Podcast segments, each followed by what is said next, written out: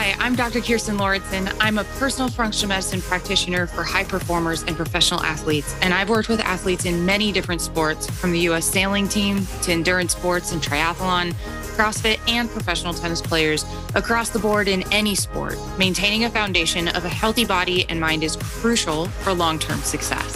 This is the podcast that will show you how to apply the principles of a healthy body and mindset to achieve high performance, all from the inside out. This is the Fit and Healthy Athlete Podcast.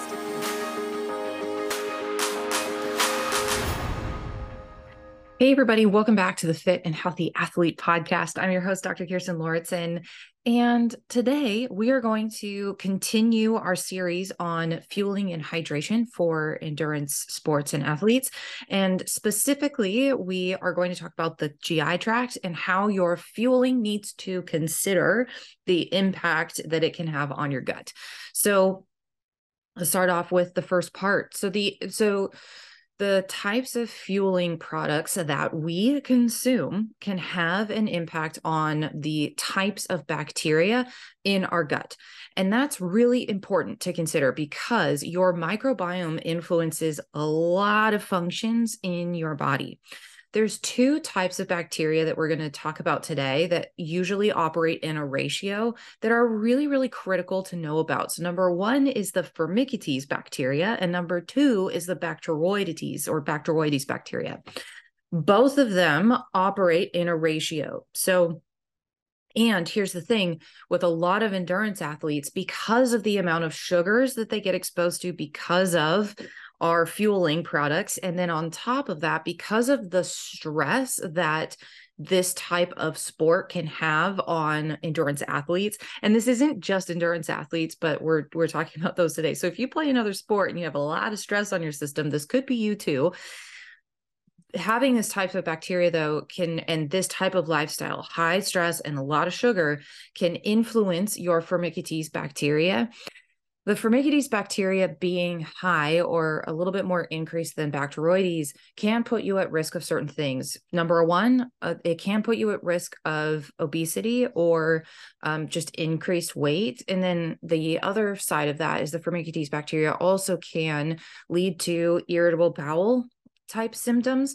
So it's really important to recognize that if you are experiencing symptoms of irritable bowel or inflammation in the GI tract, it's possible that some of the bacteria there could be influenced. Um, could be influencing that and also could be influenced by the types of fueling sources and the sport that you have. And this is really where GI panels and all of that can be really effective for athletes in figuring out how to balance all of the things and to minimize your symptoms. But this isn't necessarily about all that. We do have a whole gut thing coming up soon, and we'll be talking about more of that and how the GI tract really relates to athletes uh, and how we can really influence your performance and your health based on looking at the gut and all of the things that are in it. So, but what can you do though, right? So you have this high sugar, maybe you have this influence on the Firmicutes bacteria. And then how could we balance that ratio out a little bit more to help the Bacteroidetes bacteria or the Bacteroides bacteria out? Uh, and here's really where it, we're talking about fueling today, but here's really where this is impactful is your diet outside of training. And this is part of what we're going to talk about in the and what we talk about in the fueling and hydration mini course that I have. So, unfortunately, the western diet is not very diverse and it can be a lot higher in sugar and also in fats that are, you know, uh, they can have seed oils and deep fried fats and all of these things. And the the typical diet really only centers around a few types of animal products or animal species and also it doesn't have that many types of whole like plant-based foods maybe up to 10 to 12 max so if we look at where the GI tract really thrives, it's in a very like a very high diversity of different types of foods.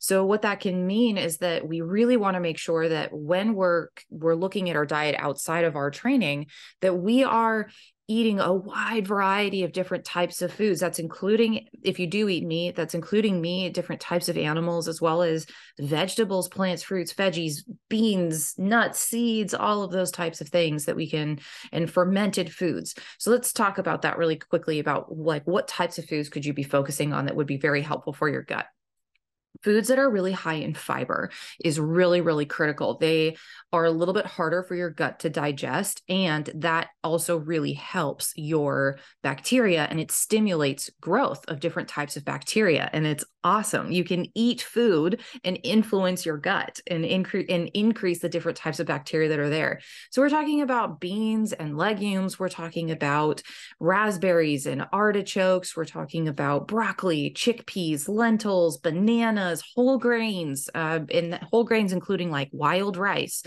um, apples.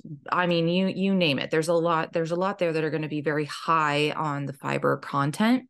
So those those are the types of things that you would definitely want to consider having around and on top of that we want to make sure that we are getting in enough fermented foods too the other thing, uh, really quickly, I wanted to mention too is that when we're eating these high fiber foods and these fermented foods, they can help to influence and minimize some of the like disease causing bacteria that can be in the gut. So if you if you um, have ever heard of or if you have or are working with like an autoimmune disease, a chronic illness, or you have some genetic predisposition to things, there are actually quite a bit of the different types of bacteria in the gut that can influence the expression of those two.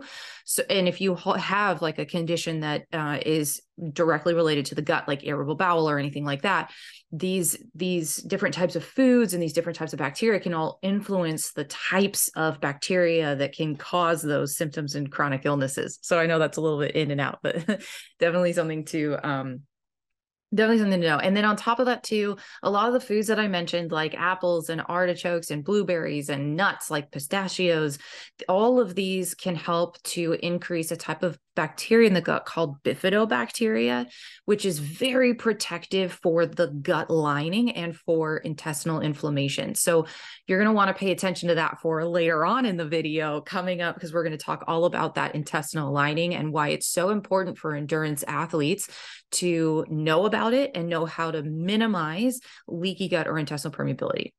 So the other thing I wanted to talk about too is fermented foods and polyphenols. So fermented foods are your foods like uh, yogurt and kimchi and sauerkraut and tempeh, kefir, uh, any type of fermented veggie. Okay. So these types of foods can also be very high in something called lactobacillus. And lactobacillus can really, really benefit your health. It's also known to help with um, improving inflammation and um, a number of chronic health conditions. So, lactobacillus, bifidobacterium, and then also making sure we have this great ratio between your Firmicutes and Bacteroidetes are critical for not just your gut health, but also your performance as well as your uh, body's health to inflammation and um, chronic illnesses or symptoms and, and things like that, as well as fatigue also we did mention here a lot of foods that will help to ben- to increase something called short chain fatty acids. And this is all something to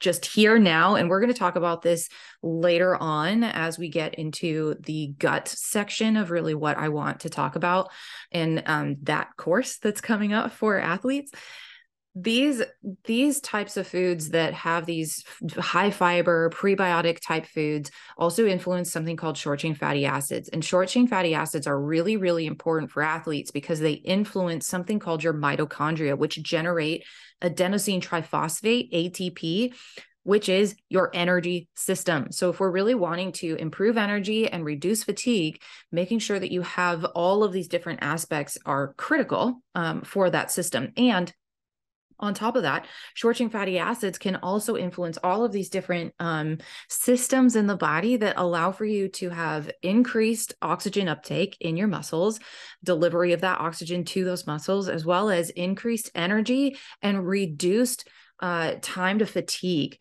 So you you actually by working with your gut can influence your performance, which is pretty cool.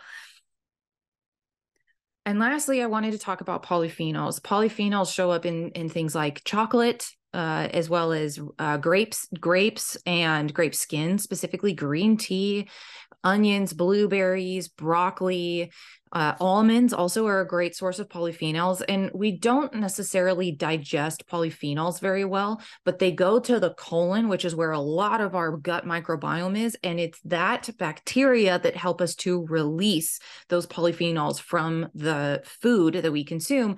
And those have a huge amount of benefits for the human body, including reducing inflammation, improving blood pressure, as well as uh, reducing and just maintaining uh, good cholesterol levels.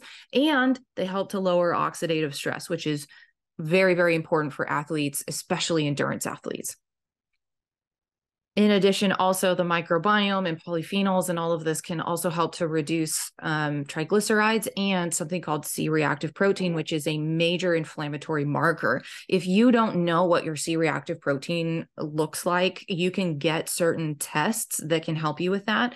Uh, InsideTracker being one that I really love. And I um, down below in the caption will be a link so that you can get a discount on that if you're wanting to take a look at what uh, what your blood levels look like and and get more testing thing. Okay, so now part two of the second thing that you really want to make sure you know is that's all the food stuff and the diet and how all of that can influence our GI tract outside of training. But when it comes to fueling, the number, the other thing we really want to know is know your sugars. Okay, so the problem with, and I'm going to highlight one in particular, is maltodextrin. So maltodextrin is used in a lot of fueling products because it is a more complex carbohydrate, so it won't spike your blood sugar as much. The issue with that though is also so that's great because we we do want to manage our blood sugar well and it will uh, help you prevent the like up and down crash. However, maltodextrin in large amounts, like in gels and liquid fuels and things like that, can cause GI symptoms. Uh, it can it can lead to gas, it can lead to gurgling, it can lead to diarrhea, and it can really um, also lead to some allergy type symptoms like cramping and skin irritation. So maltodextrin is something you do want to be very careful of, and it can also increase inflammation in the gut. Already, we have so many things that are impacting the gut and just in race on race day, on training, stress, uh, all of this, and and so we do want to make sure that we do think about what the impact of all of that can have on your gut lining. So things that you might want to consider instead of gels, like I have athletes who um, even running, they'll carry a lot of stuff with them, but on the bike, I'll have them consider whole foods, especially if they do triathlons, like rice cakes or power balls or protein bars that are made with nut butter and oats and uh, different types of syrup and honey. These are all different whole food things. First off, you can make at home. You can also use bars and things like that too. But these all help to um, they, they they have a wide balance of um, ma- macronutrients. Number one, and then also they don't use maltodextrin, so they're going to be a little bit easier for your GI tract they all and it also will balance out your use of gels too so what i have athletes do is i have them practice all of this stuff in training and one thing that works and and also then i one thing that works really well for them is to just use the gels maybe uh, when they're out running because it's a little less um, heavy to carry and awkward. But then use those especially if you're a triathlete and then use those uh, foods when you're um, on the bike um, however, if gels of any type tend to cause gas, cramping, diarrhea, you do really want to be careful of your use of those. But that doesn't mean that you don't fuel, right? That's the whole point is you've got to figure out then what works for you. So these are the first two parts of what you really need to know when it comes to developing a fueling and hydration plan that is very specific to you but also has a, a big impact on your gut and make sure that we we keep it as healthy as possible as you go through so that we can reduce inflammation we can reduce risk of, of illness and injuries and also we can promote your health for the long term Next, next week, we're going to get into part two, uh, which we'll talk about we're going to talk about gels and liquid carbohydrates and dumping too much of that carbohydrate into the gut and the implications that that can have. And we're also going to talk about leaky gut and inflammation too. So make sure to subscribe and join me for next week for the second part of this because it's really, really helpful to get this all dialed in so that you can maximize your performance and your training and also be able to enjoy race day without a bunch of symptoms and having doubts and, and fears around not knowing what to do around fueling and hydration and, and you can really enjoy the day for all of all that it is. Thank you for listening and I will see you next week. Take care.